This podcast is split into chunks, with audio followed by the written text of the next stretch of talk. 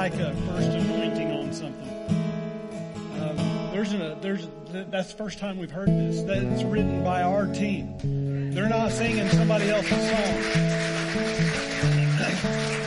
And there's something about that that I was looking at those ocean waves on the on the screen, and there's something about those waves breaking over when it's a new, fresh anointing, when it's a fresh new start, and it's just rolling. See, no wave is the same. Everyone is different. Everyone comes at a different angle. And gosh, it's so cool. It's so cool what that song brings in. You know, just this whole set of songs. I was listening to the first one. I remember, I remember that first song. Um, it says that you'll never fail. You know, you'll, God, you'll never fail. Uh, you'll never let me down. And that song got really, was really popular about the time that I received the diagnosis from the doctor that I had Parkinson's. And in that, I felt let down. Because when I asked God, is this, is this, before I went and got diagnosed, it had been spoken that I had Parkinson's. And I said, God, do I have that? And he said, absolutely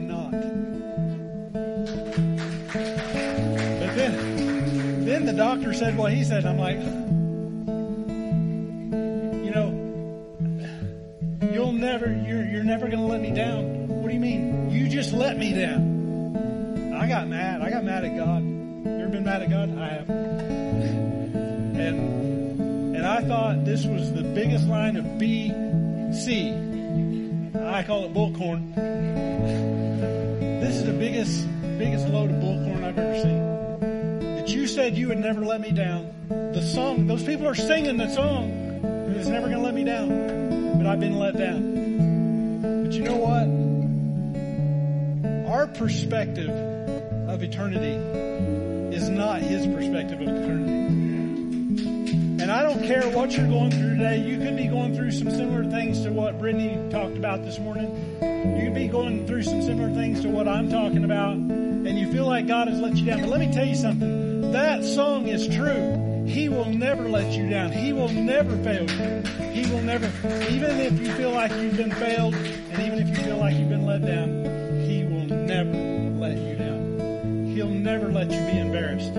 He'll never let you be ashamed because he sent his only begotten son to die on the cross, to take nails into his hands and into his feet, to take a spear in the side, to take a crown of thorns upon his head, to be beat to the point of death, but not die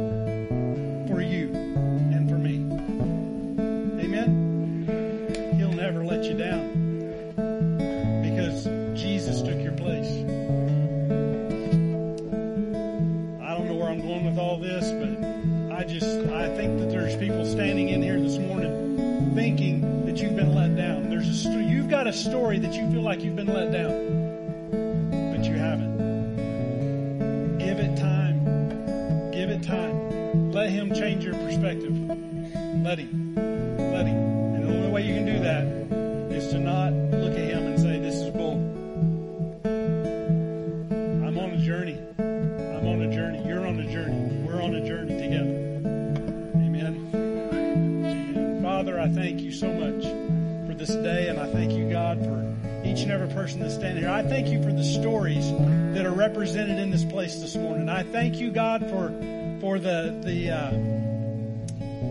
directions of our lives. That, Father, we're all headed in one direction, but we're all taking different roads to get there. So, Father, I pray that this morning that we would begin to embrace the mess, to embrace the the bullcorn, to to embra- to to to embrace the not so good things, so that we can step into the really good things. I thank you, God, that the setbacks that we experience are just setups in order for you to make a comeback in our life. I thank you for that, God. I thank you and praise you for that. And we'll give you all honor and glory as we move into this day, as we move further into this day. God, I pray that we would let our journeys speak of the goodness of who you are and that that you never fail us. In Jesus' name. Receive that today? All right. Before you sit down, turn around and give somebody a big high five. Tell them that you're glad to see them this morning.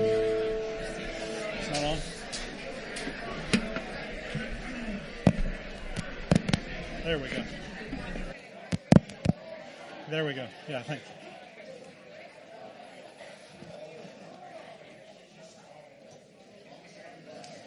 you. Amen, amen.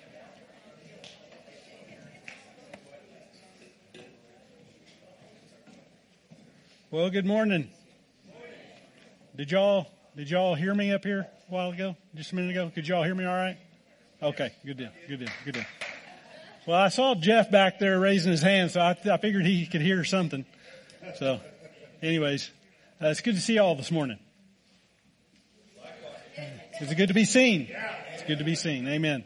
Amen. Well, I was, uh, I, when I came into the auditorium a while ago, I was kind of looking around and there was hardly anybody here. And I was like, oh, that, you know, for a, for a pastor, when he looks around and sees empty chairs, he thinks I failed somewhere. And that's, that's the, that's the voice that comes, starts talking. And now that I get up here, we filled in the, we filled in the, the chairs pretty good this morning. Amen. And so I appreciate y'all coming out this morning. My name is Darren Gleghorn. I'm the lead pastor here at Cowboy Church and it's an honor to get to stand before you this morning. It feels like forever since I've been up here. And, uh, so we've got good things going on to finish out this year. And speaking of this year, um, I want to tell everybody Happy New Year. Uh, and you say, well, I don't understand that. That happened back in January.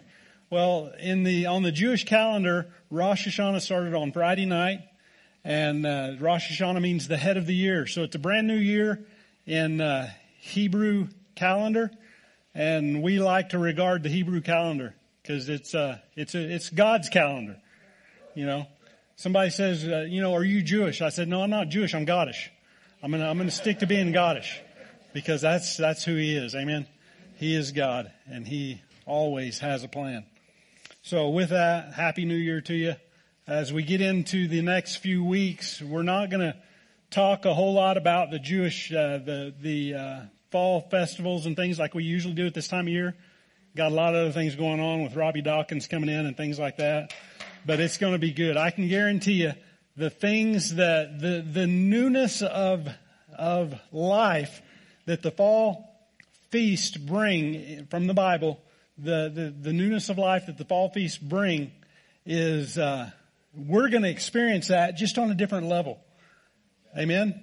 So y'all get it on your mind if, uh, if you're coming to see Robby and, and it's going to be good. It's going to be good. So with that, I'm going to get into today's message. All right. If you have your Bibles or if you have, however you do it, if you turn it on or flip a screen or open a page, if you would go, go in your Bibles over to Psalm 127.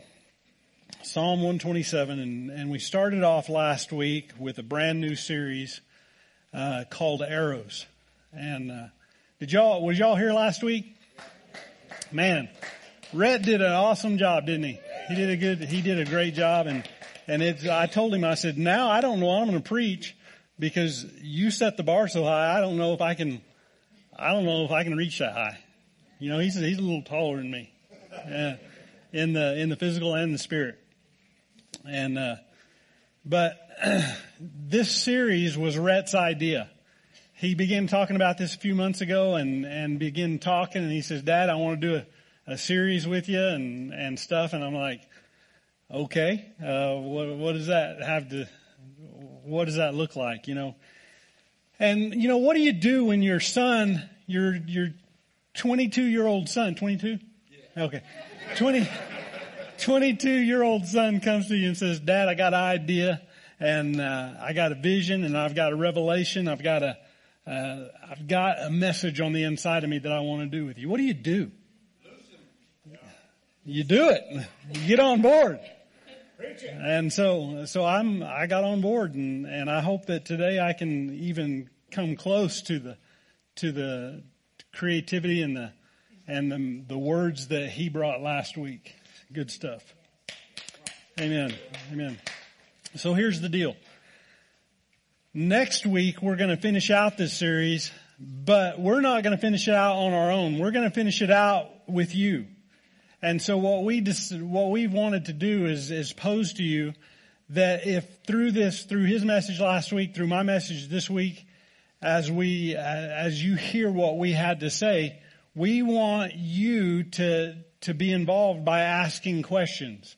Um, so next next week we're going to be up here on the stage and we're going to we're going to sit down and we're going to have a conversation. Him and I are going to have a conversation, and in that we want to answer your questions. So if you've got questions that that arise on on this subject and and things like that, you want to know uh, anything, you know, you want to know the website where he gets his shoes from or whatever. Let us ask the question. So we've got a few ways of being able to do that. We've got boxes sitting back on this uh, exit over here. We got a box sitting back here. They're little uh, white wood boxes with our logo on it. No cards beside it. You can write your question on the note card, put it in the box, or you can text our, our church phone. You can text uh, 970-214-4649. And uh, I should have had Brad make a slide of that, but uh, 970-214 4649. You can text your question to the phone or you can direct message us by Instagram or by Facebook uh, Messenger, right? Did I get that right? All right. So you can you can do that, and we want to answer your questions. We want to help continue this conversation because you know what? We haven't cornered the market on this whole deal. We're just giving our revelation of what God has shown us through this deal, and and we want you to be involved with us, and we want to answer your questions and be able to talk and tell stories and and things of our experience and our journey. Amen. Amen. So last week he started talking about legacy, and he said that legacy is a long-lasting impact of particular events or actions upon one's life. And you know, I started looking into it, and as a child. Um, as a child, who we are is subject to the events, to the actions, to the, to the people, to the things around us, uh, especially those things are around us in the first three years of our life. Uh, our brain develops the most between two and three years old. 80% of our brain is developed by the time we hit three years old. And the other 20% takes another 17, 18 years to develop. So all those things that happen in our childhood, it is so important that we understand that most of our idiosyncrasies, most of our junk, most of our stuff that we deal with was developed when we were children. That's how we live our life through the filter of what we had imprinted upon our lives as a child. And so as I begin to look into this, you know, imprint leaves a legacy. You know, I get that word imprint from, from the horse industry is that when you have a, a baby horse, a, a colt or whatever, that the human hands, human touch develop that horse's nature for the rest of its life. Amen? Amen? And that's why it's important. And the same thing happens with humanity, with our humanity the things that are uh, that happen to us when we're little as a child is the things that that cause legacy, good or bad. So we want we want to have a good legacy. Amen. We want to have good uh, experience. We want to raise kids with good experience. And man, there there ain't nothing better than to understand who you are and to be able to change those things. That's why you need Jesus. Because that's why Jesus died on the cross is so that we could change those bad events, so that we have the power to change those bad things and those not good things that's happened to us. We have the ability to change those things because Jesus did what he did. Amen. I think with with everything that's in me, I think that the crown of thorns that was shoved down on his head, that we don't really give a whole lot of we we give more attention to the nails driven through his hands, but the the thorns that were shoved onto his head are the very thing that we need to be able to change that brain function.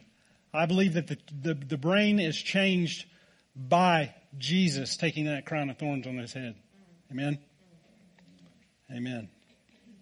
So as parents or guardians or whoever you are in a child's life, we have been given the responsibility to imprint and steward a godly legacy in our kids. Hello. We have, I don't know if you heard me or not, but we have a responsibility to do that. It's our responsibility. If you're, if you're old enough to make a baby, it's your responsibility to steward that baby. Amen.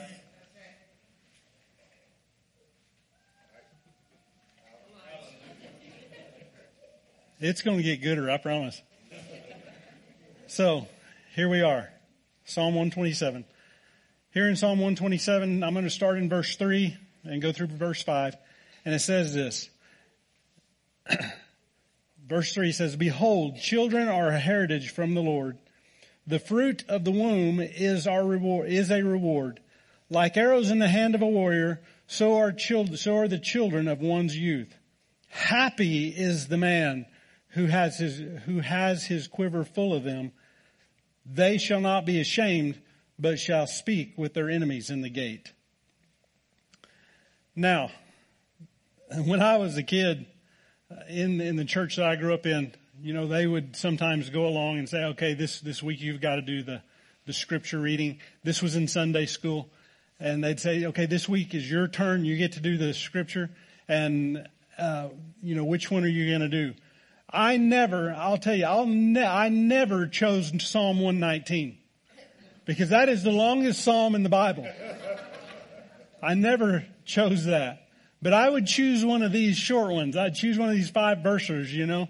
Uh, Psalm 118 is a, is a short one. But here in, in Psalm uh, 120, Psalm 120 through 134 is a 15 part song of Psalms. It's a song that, um, it's called, if you'll see the, the, the, uh, the, the title before the, the, after the chapters mentioned, then you see the title. It says a song of degrees or a song of ascents. And, and so Psalm 127 is a part of that 15 part song of degrees. And Psalm 127 is attributed, scholars attribute Psalm 127 uh, was written by King Solomon. And, and he's only, this was the only one that is attributed to him. The rest are contributed to King David and other writers. But this was a song, the, the Song of Degrees, that 15 part song, 120 through 134, is, uh, it was sung by uh, the people on the pilgrimage to go to Jerusalem.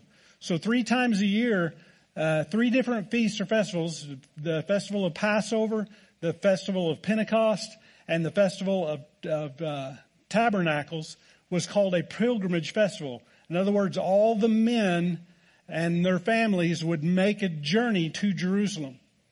Wherever they lived, they would make the journey to Jerusalem. As they went along that journey, they would sing this 15 part song on the way to Jerusalem. Then it was also attributed, scholars attribute this to the priesthood, the priesthood who would, who would go to the, who were, lived in the temple, but when they would go up the stairs, there were 15 stairs, steps that went up to the altar. And as they went to serve in the temple, they would climb those 15 steps and every step that they would take, they would sing the, the, the songs. They would sing these songs. Amen? And so, this is a very important part of the Psalms. It is, it is a part of, uh, of them declaring that God is good. Them declaring that God will never fail you. Amen? Amen? And so Solomon had a part of this. He, he wrote part of this in because Solomon saw the importance of worship among family. It wasn't just about the priesthood, it was about families coming together. It was about families making that pilgrimage to, to Jerusalem. And he saw that it was important for families to worship together. Amen? Am I making sense this morning? But the thing is, is that children, this is what you need to know, children need to see and hear their parents worship. They need to hear and see their parents pray. They need to see and hear their parents praise. I remember as a kid, I would um, walk into my mom's bedroom, mom and dad's bedroom, um, at a certain time in the morning. And when I'd walk in there, I would invariably see my mom kneeling beside the bed with her hands clasped, praying. That's, that's burned in my mind. And I know that when I turned a teenager and began to live my life the way that I wanted to live it, my mom's jeans got really white colored and holy down on her knees because she was praying so hard for me. But as a kid, I remember seeing that. I remember seeing the, the, I know she's probably watching this morning. I know the, the, uh, yeah, everybody wave. Hi mom. Um, I know the, uh, the humility that my mom has. That she would not say, you know, this is what I did and I did this to, to help my kids out. She would say, I just did it because God answers my prayer. And God never fails, even when it looks like He's failed. God never fails. And so children need to see that. Children need to see you pray. Your children need to see you praise and your children need to see you worship. Amen? Because what that does, it gives them confidence not to be ashamed of the gospel. It gives them the confidence that, you know, if my mom and dad can do it, I can do it too. I know that if Jesus is answering my mom and dad's prayers, he's, a, he'll answer mine. Amen? I love it when you talk back to me. Even, even when I don't, even when I don't ask for it. I love it. But raising our kids in the right context of following Christ is not the end game. It's not the goal just to raise our kids with the with um, the the context of following Christ. That's not the goal. This is what I've learned about goals: is when you you it's okay to have goals, but when you have goals, know that a goal when it's reached it stops. So it's better to have a vision beyond goals. So the the the the context of following Christ is not the end game because this is what Proverbs 13:22 read, read this last weekend, but Proverbs 13:22 says a good man leaves an inheritance to his children's children. So it doesn't stop with our children. What we put into our children goes on to affect their children. And our children's children's children are affected by what we put into our children. There's so much depth there. God is not a God of, of reaching goals. God is a God of going deep, going beyond the goals, going beyond things. It says there, a good man leaves an inheritance to his children's children. The word good means rich. Literally means rich. A rich man. So, when we're talking about inheritance, so many times we think about money. We think about things that we have, assets that we have. And, and we think that's, that's something to leave to our children's children. When my dad passed away in 2020, he left an inheritance to me and my brother. He left an inheritance. I remember as a kid, he would step out into the backyard because I lived basically in an auto salvage there's always, there was always cars all over the backyard. And my dad had amassed a, a great number of cars. I think I went through 80 car titles after he passed on. I went through his car titles and there were, there were titles to cars that I didn't see. And there were cars to titles I didn't see. But he let, I remember as a kid, he'd step out in the backyard and say, boys, this is your inheritance. And I'm like, thanks a lot. Can we have some cash? He says, when I die, you'll be millionaires. Because this is what you, And I, I'm like, okay, three years down the line, I'm like, uh, how can I liquefy this, you know? But the cool thing was, is that what he had and what he knew, he left not only to me and my brother, but he also left it to our children. He left an inheritance to his children's children.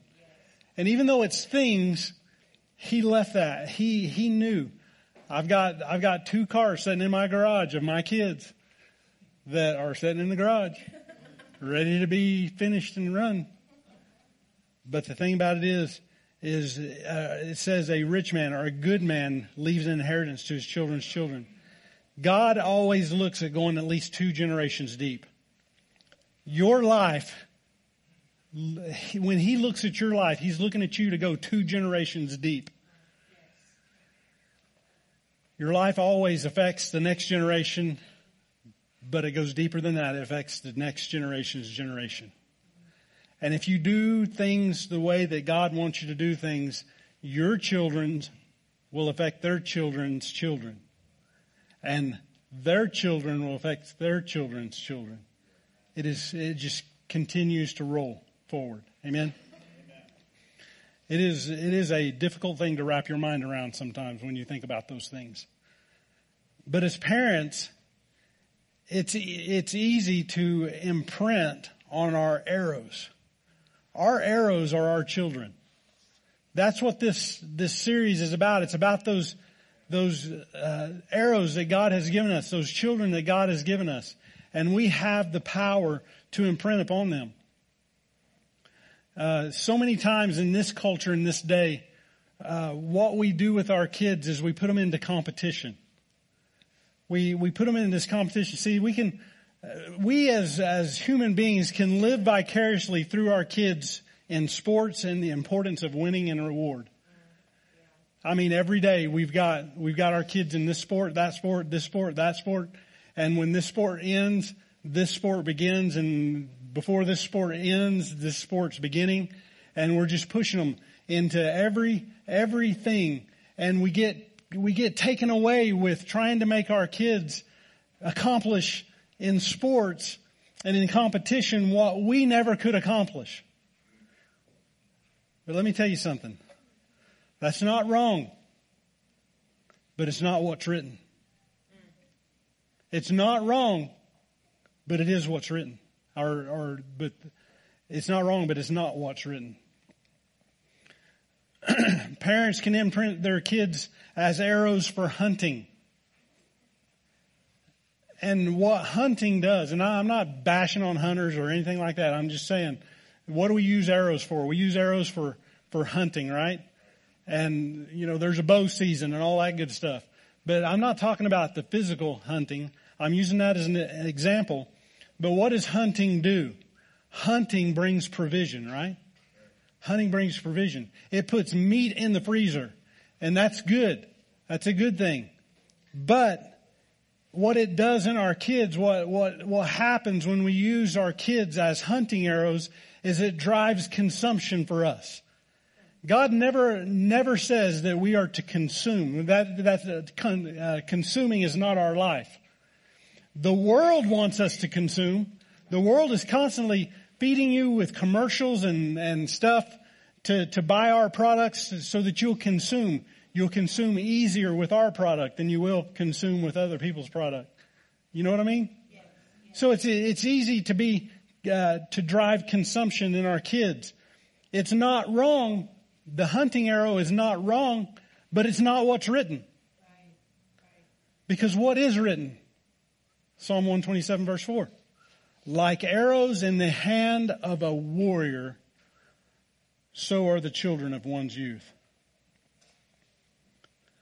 Solomon here is the writer, is, is uh, credited to writing this psalm. And you think about Solomon's life. Solomon was a, was the son of King David, right? Solomon was the son of King David. King David, um, well, King David's passion was to build a house for God. He wanted a house where God lived because up to this point, God has lived in a tent this whole time. when God's presence comes down, he lives in a tent. So his passion was to build a house for God. And he says, God, I want to build you this house. I'm, this is the way I'm going to do it. This is what I want to do. And, and when he did that, God says, I want you to build me a house too, but you're not going to do it. He says, why? He says, because you've spilled too much blood. And he says, I can't have the blood that's on your hands building the house that I need. He says, but this is what you'll do. Your child, Solomon, will build my house. So Solomon built the house of God. So Solomon was David's son and he built the house of God because God gave him a peacetime. David was at war constantly in his 40 years of reigning. Solomon, once David passed away and Solomon got given the, the, the rule of Israel, when he got given the rule of Israel, they fell into peacetime. 40 years of peacetime. Solomon was not a warrior, but he was raised by a warrior. People looked, people were so afraid of David when he was alive because he had slain his tens of thousands, the songs went. I mean, he had songs written about him that said that he's slain his tens of thousands.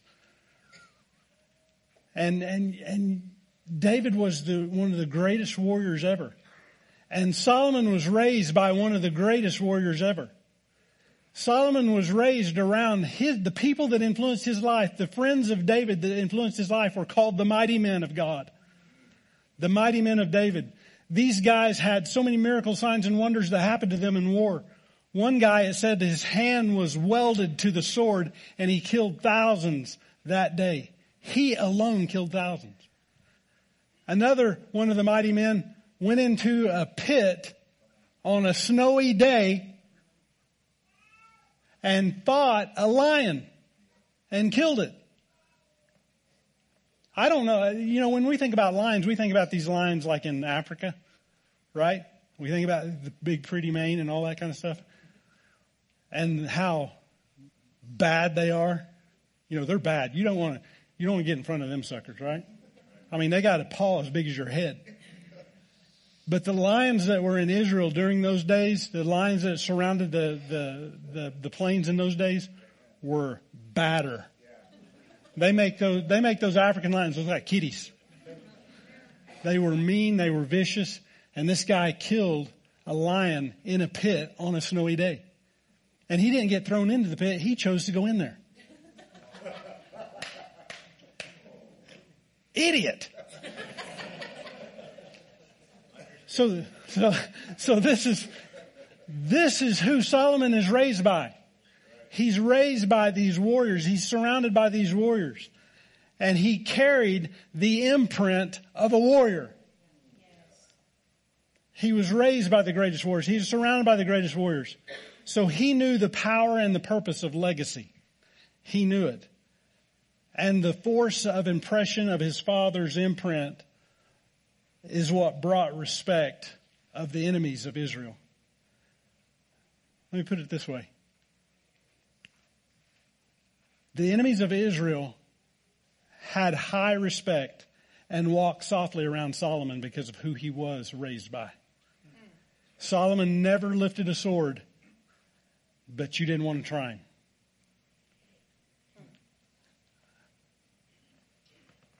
There's, there's men that I know that are warriors in the ring, warriors in, in MMA and things like that. I've I had the opportunity to be surrounded by these guys.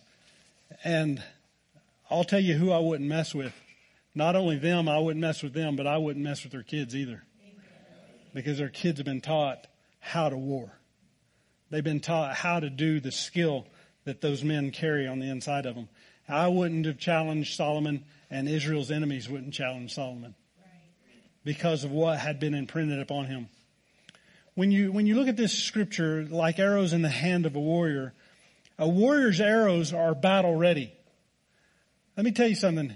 A warrior going into battle with a quiver of arrows on his back, he's not, he's not gonna supply his quiver with terrible arrows.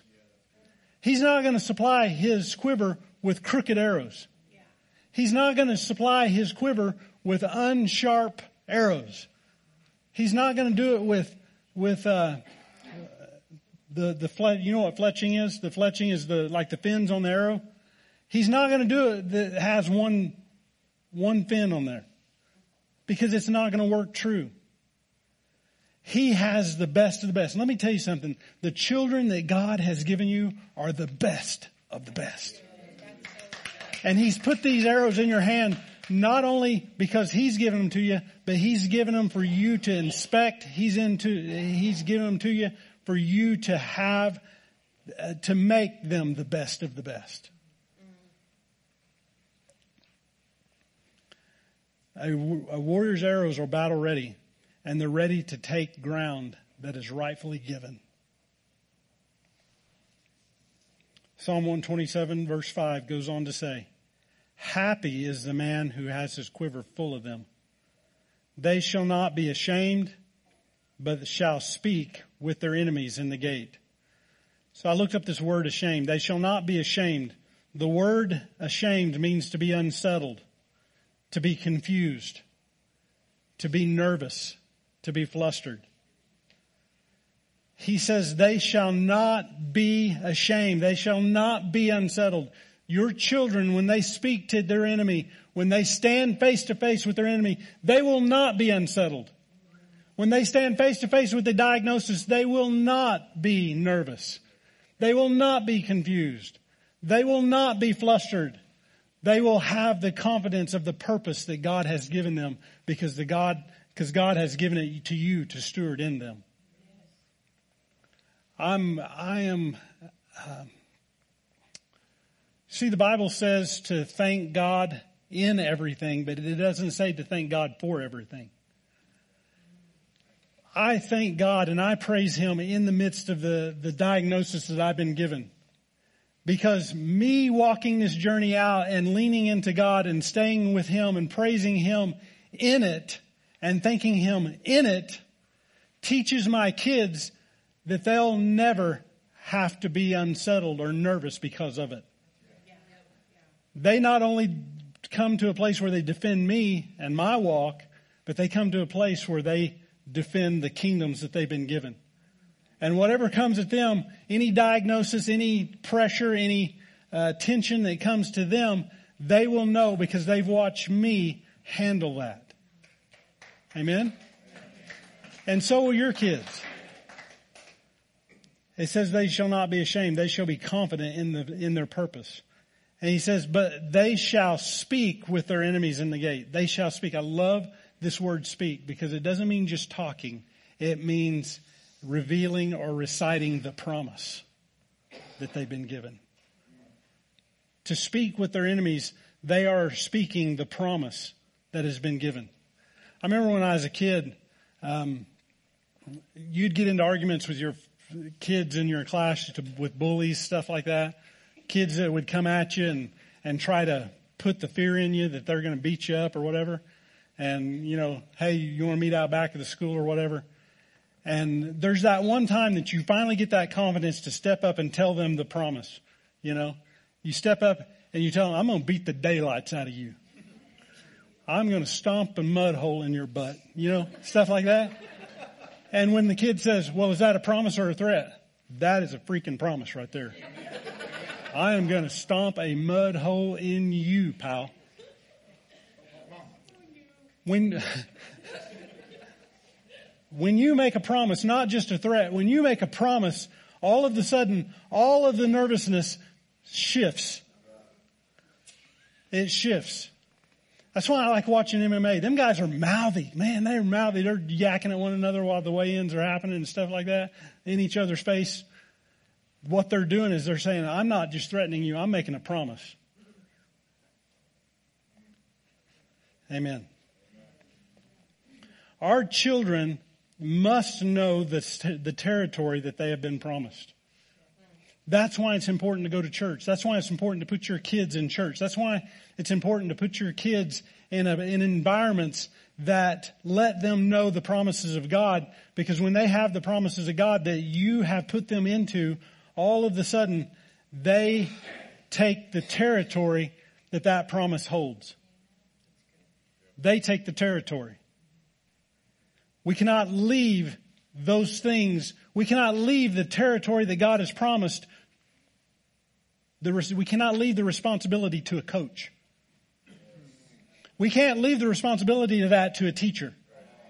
We can't leave the responsibility of that to a preacher.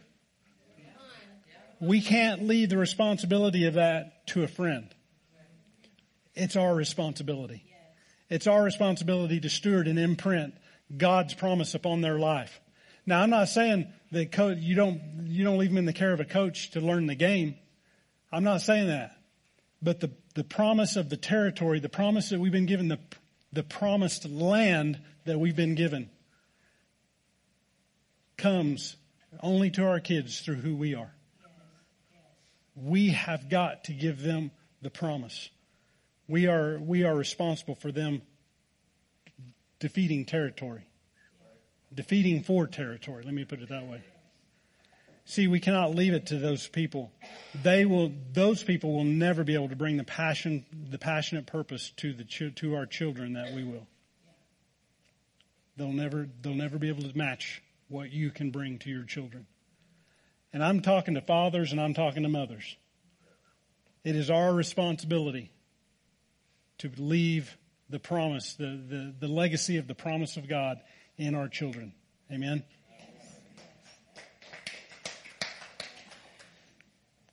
Our children are our responsibility, responsibility to raise with purpose. So what I want to give you as we get towards the end of this message is I want to give you four characteristics of an arrow. Four characteristics. And they just revolve around the parts of an arrow. I know I'm not a hunter. I'm not against hunting. But uh, I mean, I'm like, go out there and kill all the meat. I'll take a tithe. I, I, I, don't know. I think I, I just think I'm too soft-hearted to be a hunter. But I love to raise hunters. If you if you like hunting, I'll I'll I'll help you. I'll give you all the encouragement to go hunting. But I'm, so I'm not a hunter, so I kind of had to look some of these things up because I don't know, come here from Sikkim about a bow and arrow. But the four characteristics of an arrow, I want to, I want to leave this with you. This is, and when I do this, this is not just talking about the arrow as an arrow. I'm talking about the arrow as our children in the hand of a warrior. Amen. Number one is the point of the tip the point of the tip. This is how important as, as a warrior inspects his arrow, as he pulls his arrow out, or as he is putting his arrows in his quivers, the first thing that he's looking at is the point. Is my point sharp? Is my point sharp? I love the, the Word of God because the Word of God leads the way to conquer what is holding our God-given territory, whether it's health, finances, peace, uh, whatever the case may be. Whatever has held your territory hostage is what God leads in. And that's why the point is on the front of the arrow shaft. The point is on the front because it's leading the way. It is going to, it is the thing that takes down the enemy. It is the thing that takes down the animal. It's the thing that takes down everything around them. Because it's the point. It's got to be sharp. You can't have a dull point or you have just ruined the whole reason to have an arrow. The point of the tip has to be sharp. And I love what Hebrews chapter 4 verse 12 says. This is from the Passion Translation. And he's, here he's talking about a sword, but I want to bring it in as an arrow. It says, for we have the living word of God, which is full of energy it pierces more sharply than a two-edged sword. It will, it will even penetrate to the very core of the being, of our being, where soul and spirit and bone and marrow meet. It interprets and reveals the true thoughts and the secret motives of our heart. The, the arrow that God has given us in our children, we've got to make sure that they are sharp to the point to where they can take down the enemy. Because it's the enemy that's going to take your territory hostage. It's your enemy that is going to try to steal your health. It is your enemy that's going to try to steal your finances. It is your enemy that's going to bring you rejection. It's your enemy that's going to bring you the things that, that impact your life in a negative way. That's the enemy. But we've got to know as arrows, we've got to know, we've got to be sharp enough with the Word of God and let the Word of God lead us to the one and take down the one that's holding our territory hostage. Your diagnosis, it needs to be taken down because the, the is trying to steal your territory. Amen. So number one is the point of the tip needs to be sharp. Number two, the shaft of the arrow has to be true. It has to be true. It cannot be crooked in any way. It cannot be off in any way. It's got to be straight. I love the, uh, and I know that most of you have heard this before. Somebody says, well, you know that guy? He's straight as an arrow. He's straight. You heard that before? Straight as an arrow? He's straight as an arrow, which means that he has everything right. He has done everything right. He cannot, he's not crooked. He's straight. He's true. He's honest. When you look at this word true, it means to be honest and genuine. John chapter 1 verse 47, Jesus saw, it says Jesus saw Nathanael, one of his disciples. We don't hear a whole lot about Nathanael, but here in this context, Jesus saw his, the, the guy that he was in the call named Nathanael. And as he's walking up toward Nathanael, um, Nathanael had already said, uh, his friends had said, hey, you gotta come and see this Jesus. You gotta come and see Jesus of Nazareth. He is happening. He is the man. And you know what Nathanael said? He said, nothing good can come out of Nazareth. And Jesus walks up to him, and you expected Jesus to walk up and you know, who do you think you are, Jack? But Jesus didn't do that. Jesus walks up to, to, uh, to Nathanael and he said, this is an Israelite indeed in whom there is no deceit. He said there's no deceit in him. I like what the uh, New Living Translation says about Nathanael. It says, a genuine son of Israel, a man of complete integrity. A man of complete integrity. You know what that means? He's straight as an arrow. He's straight as an arrow. To have a chance of hitting your target, the integrity of an arrow must be genuine and true.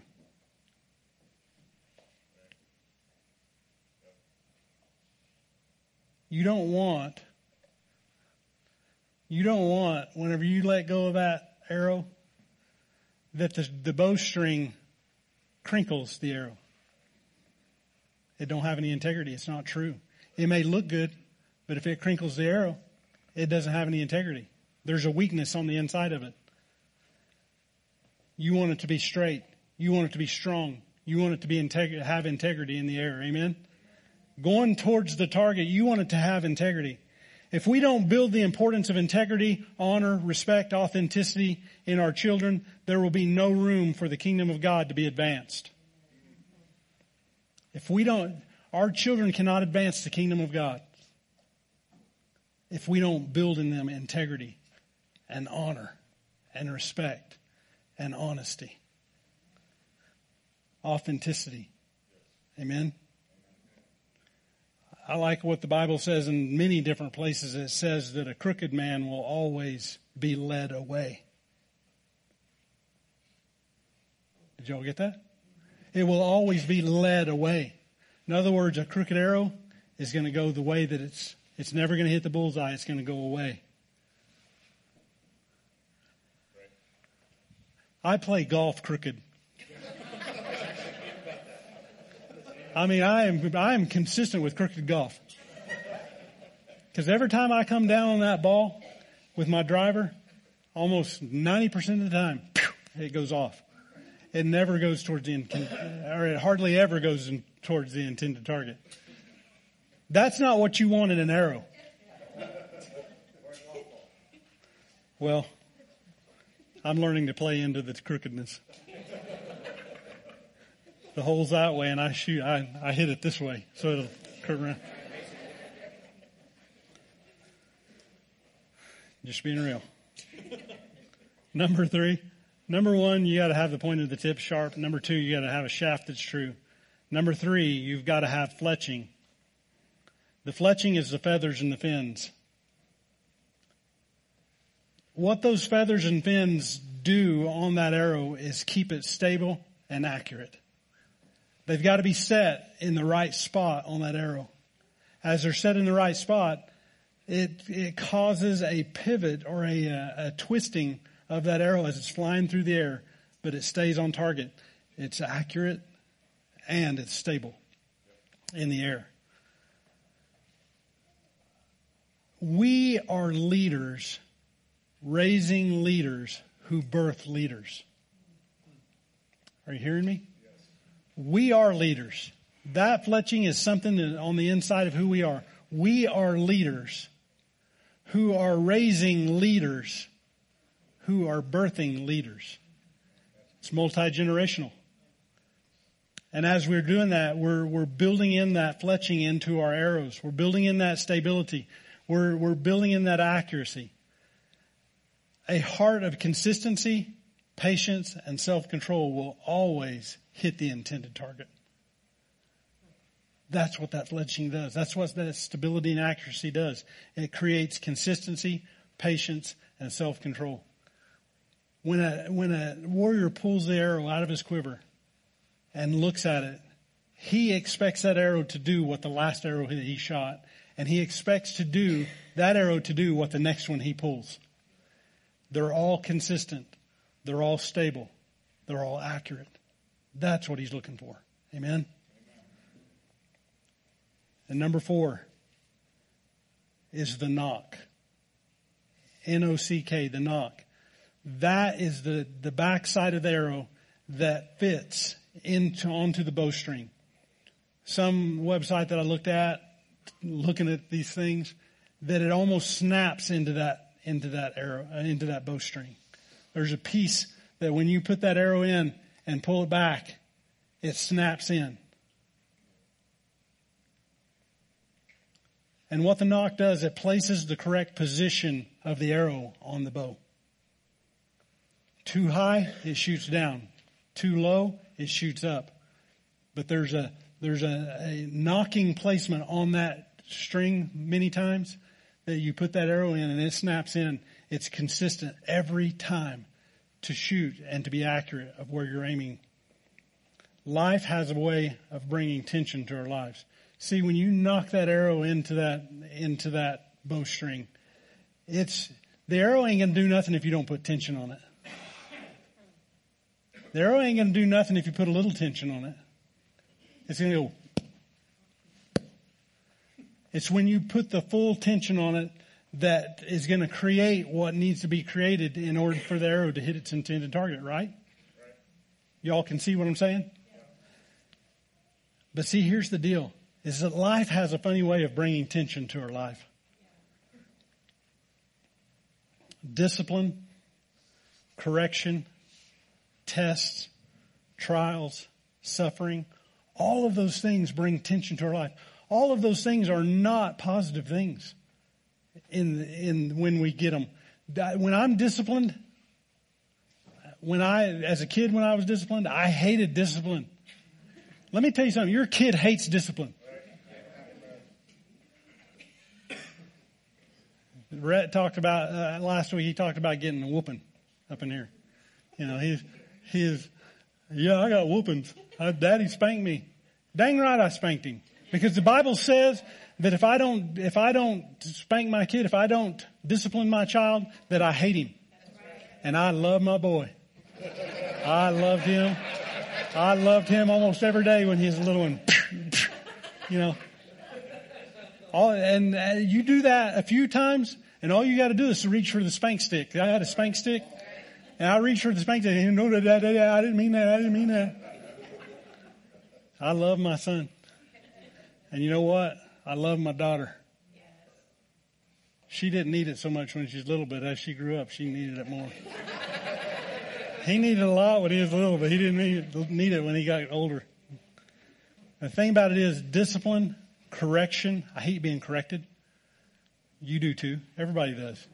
hates that correction. It just builds that tension on the inside of you that you were wrong. I want to be right all the time. Amen. Tests, trials, suffering, all those things create tension. I think about when, when, when I think about those things creating tension, I think about Joseph in the Bible. When you read in Genesis, what you'll, you'll read about a character named, uh, named uh, Joseph. And Joseph was a young man who had a dream. He had this great dream. And in the dream, God showed him these great things that he was going to be. It showed him, uh, and just briefly, I'll, I'll tell you, it showed him that his parents and his brothers were going to bow down to him. Now, when you're the youngest and you walk in and say, I got a dream that y'all are going to bow down to me, that don't go over too well at the dinner table. And the Bible says that his brothers hated him for it. So that's what started this building of tension in his life.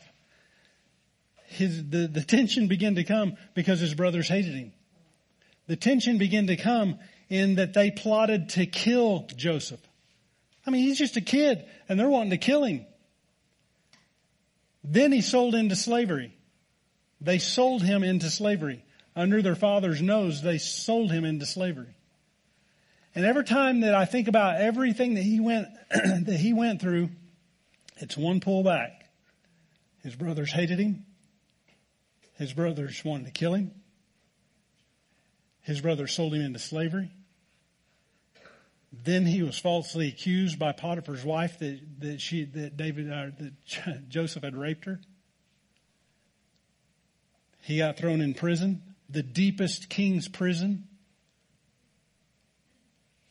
Then he had a, a guy make him a promise that when he got out of prison, that he would tell the king about Joseph. And he didn't tell the king about Joseph. More tension.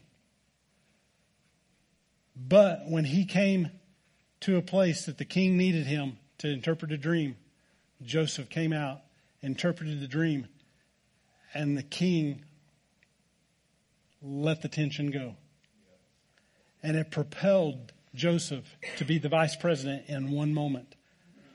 13 years he had been pulled back, pulled back, pulled back, pulled back. And there was so much tension on that bow that when that arrow was released, it catapulted him to the vice presidency in one day. He went from the deepest prison to the vice presidency in one day. That's why in James chapter 1 it says, Count it all joy when you fall into various trials. Count it all joy.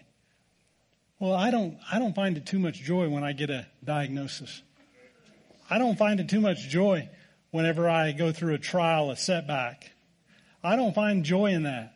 But he says if you'll find joy in that, it will make it easier to withstand the tension until God's ready to let you go into what he's called you to be. Amen? So we've got to get that nock in who we are.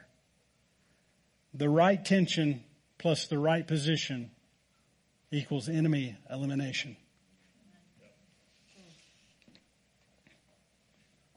Rhett, if you want to come on up, you can, son. In Genesis chapter 1, God gave the commandment to Adam and Eve. He said, Be fruitful and multiply. He didn't say be fruitful and add. He said to be fruitful and multiply. Because God doesn't look at life. He doesn't look at our humanity as addition. We're not adding to our families. We are multiplying our families. Because when my firstborn hit the ground, he already has on the inside of him his firstborn. God don't look at it as I got a kid. God looks at it as I got a kid that's going to have kids. When he married, that brought about a multiplication. I didn't just get a daughter-in-law. I got grandkids. And she don't know it yet. Or she, she's not experienced. She knows it, but she's not experienced it yet. And not only that, I got in-laws that are outlaws. I love doing life with you guys. Man, God thinks about it in multiplication. He don't think about it as an addition. And so being multiplied means becoming numerous. It's exponential.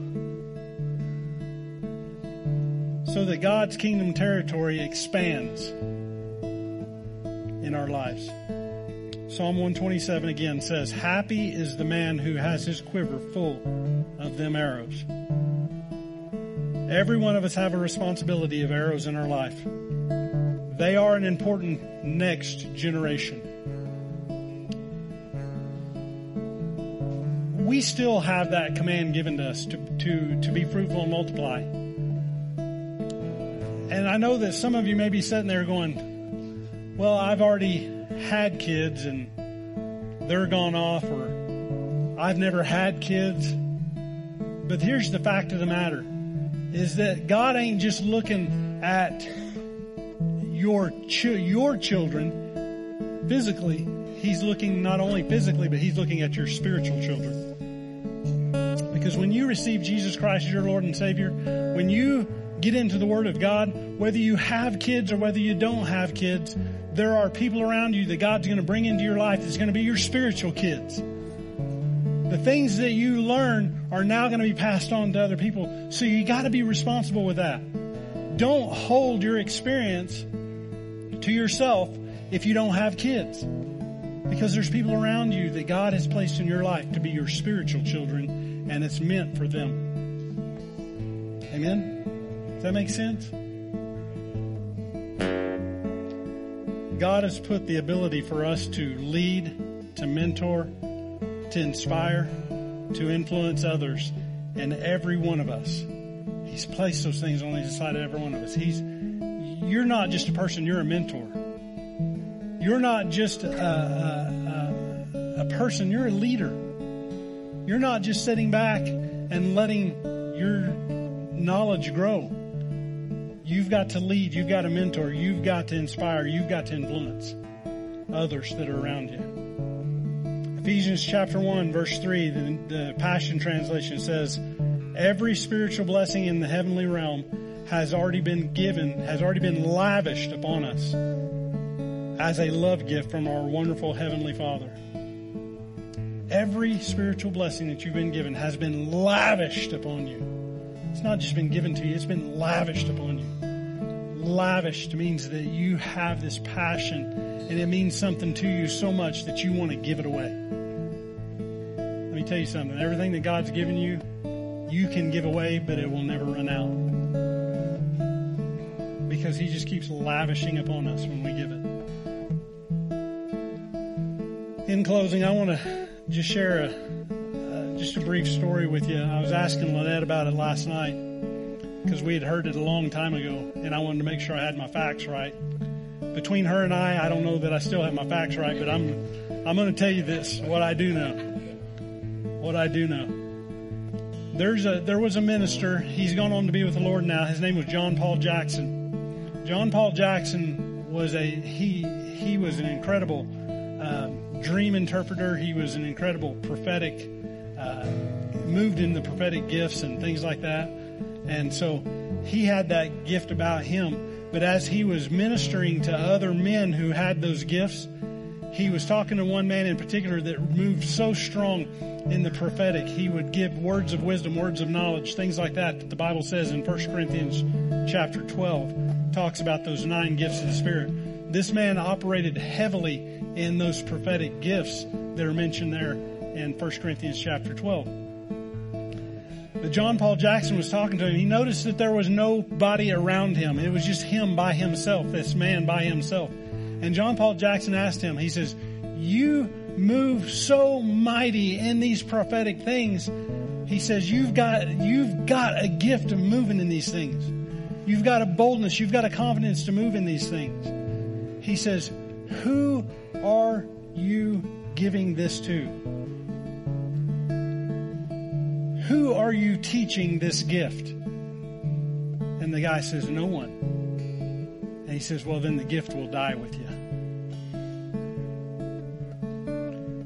This is what I'm telling you. If we don't take what God has given us and give it somewhere, put it into something, put it into your children. If you don't have children, put it into somebody who is a spiritual who you you've got a spiritual mentorship with. If you don't give what God has given you, if you don't give it away, it's going to die with you. Another friend of mine, Richard Frieden, over, he's a guy that we give a lot of uh, money to in Israel. He's got a ministry in downtown, youth ministry in downtown Jerusalem. He said one time from our stage, he said the greatest natural resources that are available to us or that have been available to us are now in cemeteries buried with the one who died with it. Guys, we've got to understand that we've got an intentionality that God has given us. He's given us the things that He's given us in order for us to put it into our children, to create a legacy with not only our children, but create a legacy with others around us. Amen? That's what the arrows are about. It's about legacy. It's about children's children. It's about depth. It's about the next and the next generation. Because Psalm 127 verse 4 says, like arrows in the hand of a warrior, so are the children of one's youth. Man, I want to get to heaven and God say, well done, thou good and faithful servant. Not because I did something great for his kingdom by cleaning the toilets at church or changing diapers at church that's good. That's good. I, we need you to do that. But I want to say, I want him to say, well done with me because he's looking at my son. He's looking at my daughter-in-law. He's looking at my daughter. He's looking at the people that he placed around me to influence and to, to inspire. I don't want to be guilty of holding it back. I don't want to fail in holding it back. And I don't want you to fail in holding it back. Because God has given you a warrior's heart. And a warrior's heart carries his arrows with him everywhere he goes to take back the territory that the enemies tried to steal. It's like that old song says I went to the enemy's camp and took back what he stole from me.